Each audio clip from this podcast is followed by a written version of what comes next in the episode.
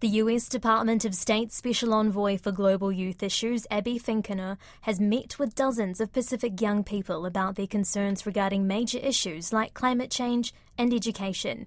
She met with Pasifika from across the region during a special trip to New Zealand for the 10th anniversary of the Young Pacific Leaders Program.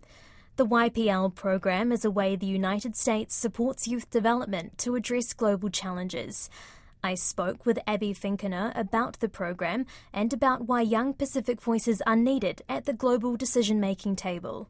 The YPL uh, community actually consists of young leaders who are between the ages of 25 and 35. Really kind of that young professional, which is YPL is our Young Pacific Leaders Program. Island nations and territories um, are involved in it. And so we've got over 600 alumni that are involved in the program for young people to actually be heard in spaces where all too often um, in the past they haven't been. The reason this role exists is because President Biden in particular um, a year ago asked me to do this. Um, uh, there, so we had never had a special envoy for global youth before in the history of the United States but it was such an important piece for him in particular to make sure that we are hearing from young people, that we are hearing their stories, and not just hearing from them and, and talking to them about the policy space, but also encouraging them to run for office themselves and be policymakers. I think for real change to continue to happen, we've got to have more young people at that decision making table in that policy making space. What advice do you have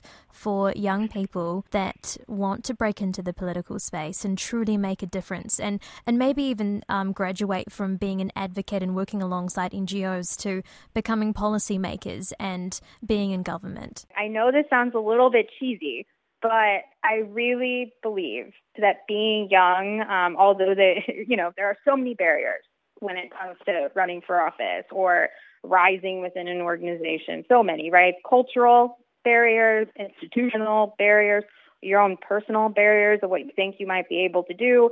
As many barriers as there are, I also believe that being young is your superpower, and that when you're young, you have this ability to um, push the envelope a little bit, take those chances, um, try to run for office. You know, you might not win the first time, um, but you also might. Not just a nice thing to do to have young people involved and to have them at the table. It's necessary to actually, again, deal with the most pressing challenges of today and tomorrow.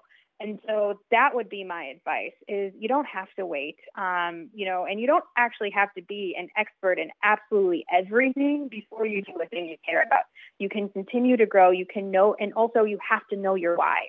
It cannot be because of, you know, you think it's fancy or because you, you know, you, you see fancy chandeliers or a fancy title and you want that because if it's that reason, you'll be burnt out and you'll be exhausted and you won't stay in it. It's got to be because you care about your community um, for a very specific reason and you want to do more for your community and also the world as a whole. And so we need young people more than we've ever had before. What will you be telling Biden about your visit? One person on one island, right, can make an extraordinary difference for generations to come. And how it's so important that we continue to provide that grant funding, that we continue to to provide you know, leadership training, build those exchanges as well to learn from each other.